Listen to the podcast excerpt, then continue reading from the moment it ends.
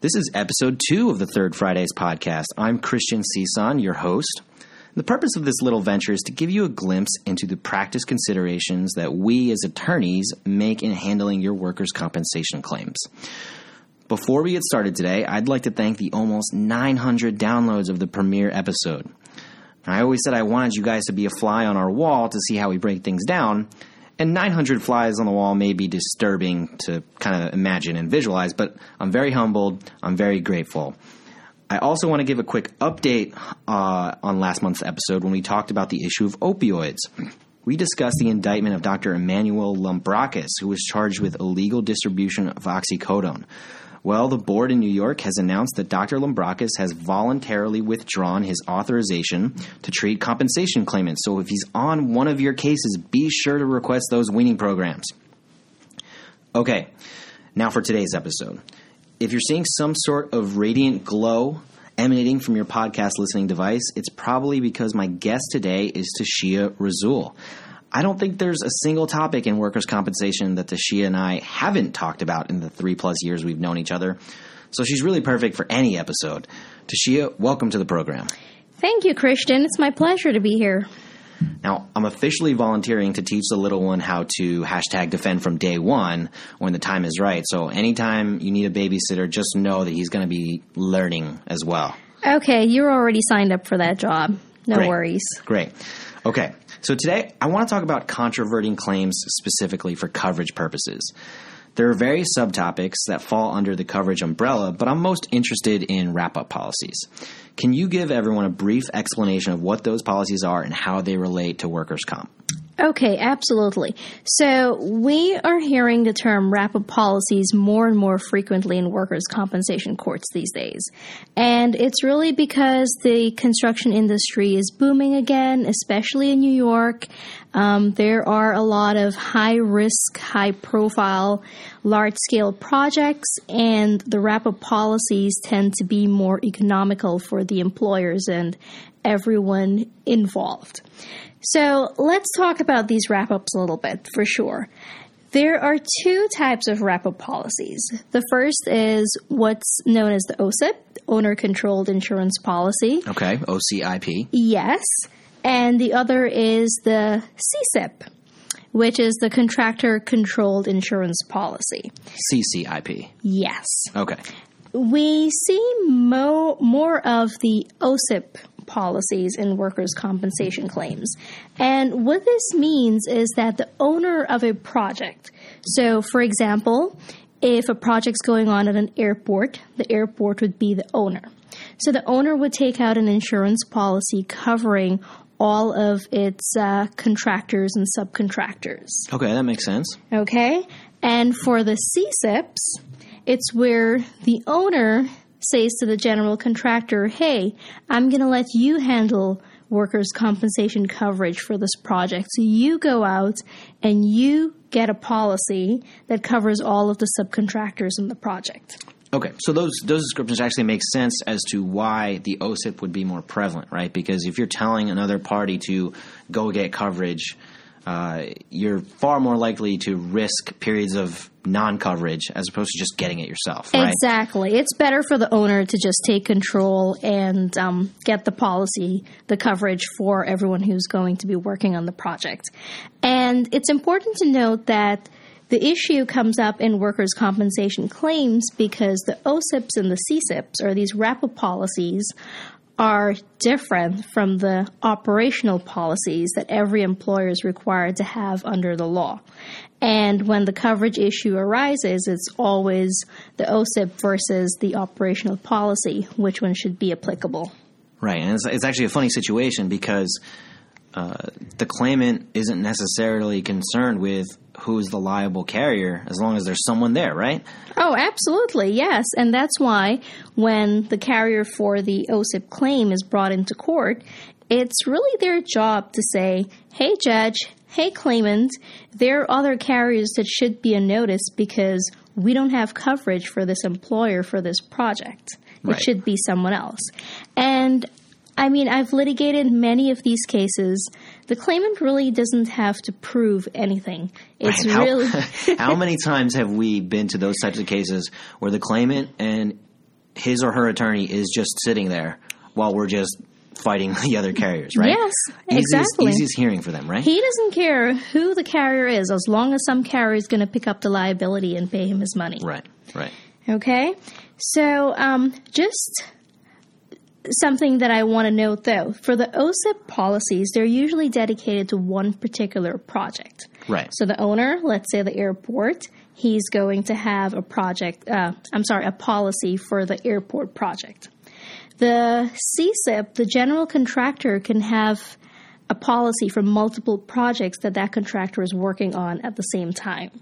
So it's important to keep that in mind in these workers' compensation claims because the location of the accidents is very dispositive in determining uh, which policy should be liable.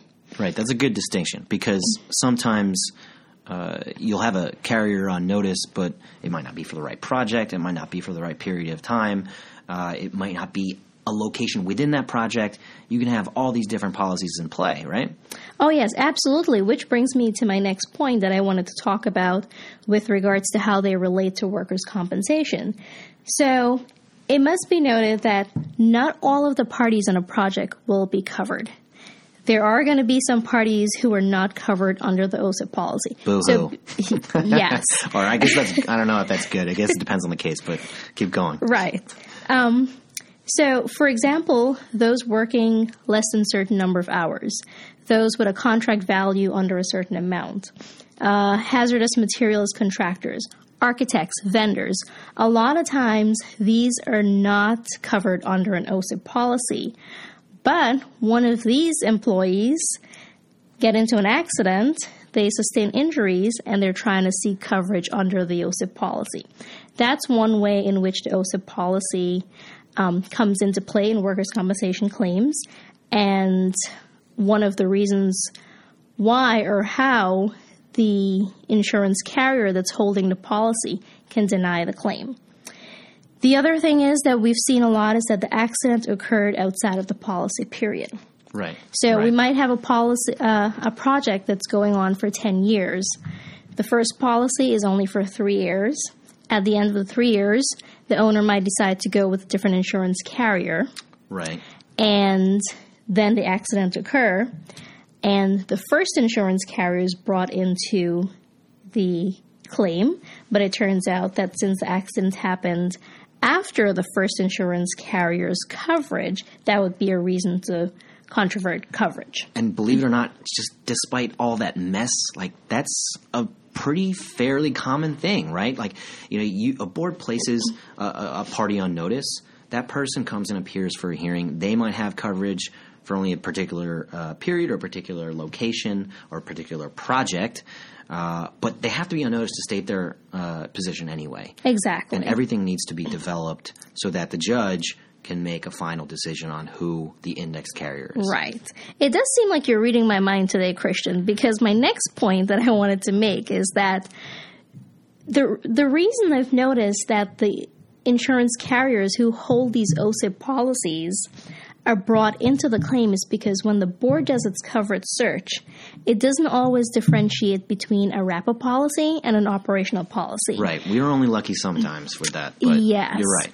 And um, so if the board discovers that a particular employer, let's say John Smith Contracting, is covered under a policy that's carried by, uh, let's say, Ace American Insurance Company, Ace American will be placed in notice.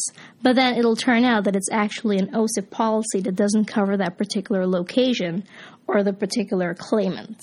Okay. That makes sense. Um, and the last point that I wanted to make with regards to how this relates to workers' compensation is, and we've touched on it before, location. It's very, very important to develop the record on the issue of location. So, for example, the airport again, right? The there, the the insurance carrier might have an OCIP policy covering the airport, the project that's going on there, and it's covering, let's say, John Smith construction at that airport. But John Smith Construction might be doing work at other places as well. For example, on a school project or a residential project. Right. That's uh, that's true because I mean you you'll have policies that cover one project, two projects. It might say uh, we're only covering carpenters at this project. We're only Right. covering uh, engineers. Uh, It's it's Mm-hmm. so delicate that uh, it's really important to get that. Uh, Yes. you know, information out in the, at the ready. Oh, yes, definitely. And the claimant might be working at the residential uh, housing project and with the same employer, but Ace American wouldn't have coverage because it's not that specific location that's being covered.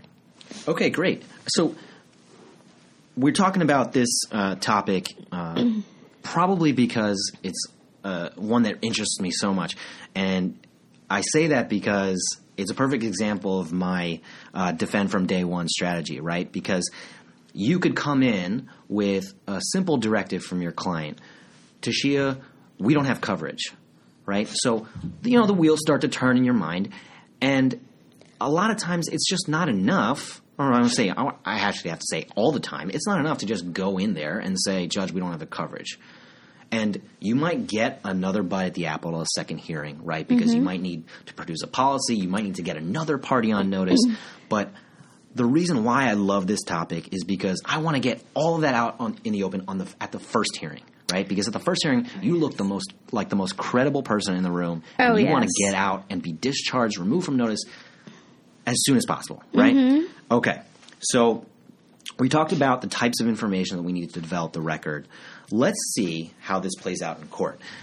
This segment of the podcast is known as Guess the Outcome. Tashia, you're going to get five facts, and you have to predict the end result. Today, we have a board panel decision from June 2016, so fairly recent. Okay. And it's called Matter of CDS Mestel Construction Corp. Now, I'm a little bit nervous because you mentioned airports earlier, and airports have a kind of um, interest in, in this particular fact pattern. So I- hope you didn't research this. There's no way you could have known, but I'm going to give you the facts. Okay. Okay. Fact one is that mm-hmm. claimant testified to working at Terminal 4 of the JFK airport and stated that there were signs near his work site that disclosed State Insurance Fund as the compensation carrier. Okay. Fact two is that the index carrier by the board was Ace American, and Ace American disputed coverage under its wrap up policy. It produced its policy and alleged that it only covered work performed at Terminal 5. Okay, fact three. Are you going to write this down? You're not writing this down. Okay, I'm going to write this down. Okay, yeah, write this down. Seems important. Right. State Insurance Fund alleged no coverage due to an exclusion for work performed at the American Airlines JFK terminal. So I don't even know if that's four or five, and only produced the information page of its policy. And you're not going to tell me what the information page has on it. Well, I don't you? know because oh, the board okay. panel's not going to tell me either. Okay. uh, that might be relevant later. But fact four is that AIG, a third carrier, disputed coverage and also did not produce its wrap up policy. Hmm. And the final fact is that the law judge found coverage with the state insurance fund. It discharged uh, ACE and AIG. State insurance fund appealed. Okay, so I know that you weren't given a lot of information, and I swear that wasn't on purpose. That's some of these decisions they don't Mm-hmm. uh, give you that kind of information, but it might actually make sense when you hear the answer. But before we get there, how do you think the board panel ruled, or, or how do you think they should have ruled?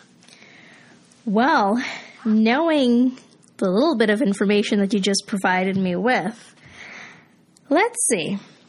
So it looks like ACE did what it's supposed to do and produce its wrap up policy, right?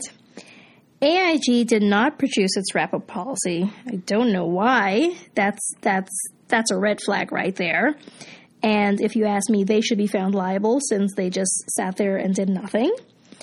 Um, and the board should have found that they have coverage. You know, it's like you they snooze, would- you they- lose. They wouldn't have done that if we represented them, but that's another. Oh, another topic for definitely not. Yes, we would have gotten all of that information out of them. Right.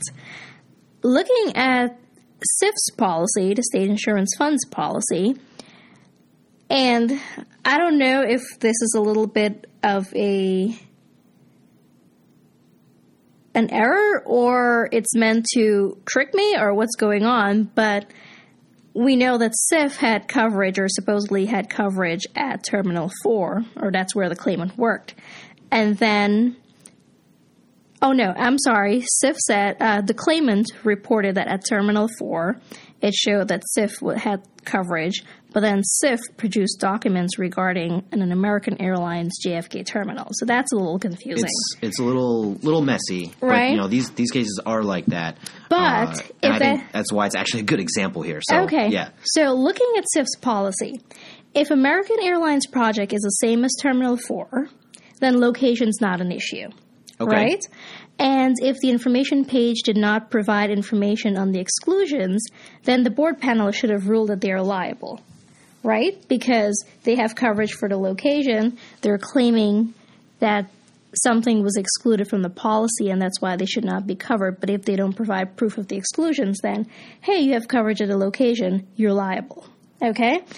On the other hand, if Terminal 4 is different from American Airlines, then the SIF should have gotten out based on no coverage for the project. Simple as that. One, two, three, you're out. right. That makes sense. And the board panel should have overturned the decision. And quite frankly, the board could have also sent the matter back to the calendar for further fact development, which I've seen a lot in these coverage issue cases. So, with a little bit of information that I have, I'll take a guess, knowing how the board is. Um, I'll say they sent the matter back to the calendar for further fact development. Am I right or am I wrong? Ah, man, I was hoping that I would get someone to be wrong in the first two episodes, but you're you're right. Just like uh, Declan was last month, uh, the board modified the decision for further development of the record and a redetermination of who is the proper carrier. Now, because the law judge found the state insurance fund to be the proper carrier, the judge said that you know, in the interest of the claimant, or the board panel said, in the interest of the claimant, you're going to be the liable carrier for now under twenty five one F you can be reimbursed if you're found later to be the incorrect carrier. And I think this perfectly demonstrates what we just talked about. Uh, you know, we want to be able to get out in front of these cases, right? Because think about the timeline that we have here, right? You have a couple of hearings in which we're talking about witness testimony, uh, hearings to put parties on notice, a decision, and then an appeal, and then a board panel decision. More than a year, I'm assuming. Absolutely, absolutely. I mean, you, we're talking about a situation where any one of those three carriers could have presented a better argument to get themselves off the notice. And actually, to be honest, Ace American probably did uh, as much as they could have because they did produce their policy and they did show that you know they perform work at a terminal that the claimant wasn't doing work at. So Right. I, I get that, but it, it's tough to, to to even do that and get off when other people are still kind of you know not even really helping right Right. And you know what? I've actually handled a lot of cases where sometimes we would go in with all of the information that we have, and the law judge says, I'm not releasing anyone at this time until the other carriers produce information that they need to produce. and that's that's the smart decision because uh, it's putting the onus on those carriers who haven't necessarily defended from day one Yes. but it's also telling them from a practical perspective look there are parties who have done their job and you sir have not or you madam have not. Mm-hmm. So when you're thinking about that like if that happened to me i would certainly go back to the client and say look like there's another carrier that's produced its policy and it's ready to get out. We got to do the same thing. I need that policy. You know what? I might even need the name of an underwriter if we're going to say that it's not covered Oh, because, yes, to you know, explain just, the policy. Just to explain the policy, just just to be just to be sure, right? Right. So, um, good job, Tashia. Uh, I really appreciate you kind of mining your way through those facts. Uh, it wasn't it wasn't easy. Thanks for humoring me. You're very welcome. Okay, so so that does it for our discussion of wrap up policies. Uh, we're going to move to the final segment of the podcast, and that's answering a question submitted by the listeners. Okay, so I appreciate all of you who have asked a question, uh, but the winner is Travis in Arkansas. Travis's question is about payer compliance.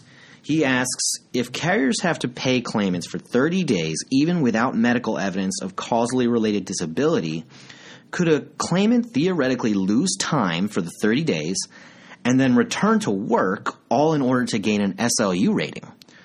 That- That's a really good question. Um, uh, Travis, thank you uh, for the submission. you win a free iPad mini. So, uh, congratulations. All you have to do is email me with your preferred shipping address. And Travis, you can actually also reclaim eligibility for future contests by following the Third Friday's Twitter account. Okay? All right. Tashia, payer compliance directs carriers to make indemnity benefit payments if the only dispute is over the existence of causally related medical evidence. How can we help Travis out here to answer his question? Okay, so let's keep in mind that even though the carrier is issuing payments for 30 days, it doesn't mean they're really accepting the case or the case is formally established by the board. Oh, absolutely. Um, so this looks like a little sneaky claimant who thinks he can just collect. Aren't they all? Aren't Well, they all sneaky? that is true. That's why we have jobs, right? Yes. so he thinks he can take a month long vacation, get some money in his pocket, and then go back to work, get an SLU award. No, that's not how it works. Because the carrier can the carrier can still deny the claim on other bases, not only prima facie medical evidence of a causally related accident, and deny the claim for uh, they have a, until a year to do so. So even if Mr. Claimant decided to go back to work 30 on the 31st day after the accident, the carrier can still deny the claim, raise all issues in controversy, litigate the issue, and if the carrier is found to not be liable, then SLU won't even be an issue. SL, he's not automatically entitled to SLU just because the carrier has been doing what it's supposed to do under the payer compliance. And I, I totally agree with that. I, I think there's a couple of things to watch out for. Uh, first, you don't want that to be your only denial, right? No medical, right? No. So um, make sure that investigation uh, is starting on the right foot. Make sure you're you've exhausted all your avenues to controvert the claim to make sure that the payer compliance uh, procedure doesn't even apply. Right? Because if I'm going to say that this accident didn't happen, or if you know if he provided notice to me uh, more than 30 days after the accident, then Mm-hmm. I'm not denying uh, for just medical reasons. I and I don't have to go by payer compliance. That's true, and if that's the case, if you're denying it for other reasons, then the claimant's not entitled to any payments because there could be like notice issues or like an accident did not even occur at all or Right, something like that. right. And another thing I wanted to to bring up was we want to make sure that you know a notice of indexing isn't in play here, right? Because if if the FROI-04 or the SROI-04 is being filed, you know, tw- 26 days after that indexing date, then you're going to be waiving defenses anyway. Yes. So, um, that at that point, he might be able to get an SLU rating. So, we wanted to make that clarification, make sure that is always being followed. Um, but you're right. We're, we're payer compliance is a good thing for the people who haven't gotten around to getting their medical reports in on time, right? If I go, if I get, if I get hurt today, I go to the hospital. How is my employer's insurance carrier going to get that medical in the next day or two? It, it's very, very unlikely. It, it is. And this is the reason, going back to your theory of defending from day one, from the first day that the employer or the insurance carrier has notice or they become aware that the claimant is filing this claim, investigation should begin. So even though they're using up this 30 days to pay the claimant indemnity benefits under payer compliance, it's still doing its investigation in the background because after the first week of issuing payments under payer compliance, there might be another reason to be denying this case. Absolutely. And uh, you might even get to the point where if you exhaust those investigations and you, and really you're honestly left with only denying because of medical, you might just accept that claim because you know if if there really isn't a reason to do so, you might be better served uh, keeping your resources uh, minimized so that you don't have to pay for all the defense fees associated with denying and then having it established later anyway. So Exactly, I agree. That that was a great question, Travis. I, I appreciate it. Um, to everybody else that's listening, uh, you can submit a question between now and next month's podcast uh, to be eligible for an iPad Mini next month. So uh, reach out to me by email. Uh, I don't know why you would have my phone number, but if you find it somewhere, sure, that's fine too. Uh, Twitter, LinkedIn, uh, anything like that submit a question. If uh, it's as good as Travis's was today, then we're certainly going to be talking about it next month, and you can get your iPad Mini. I think we're all set. Uh, it's time to wrap up this episode like an insurance policy. oh Uh, boy, you went there.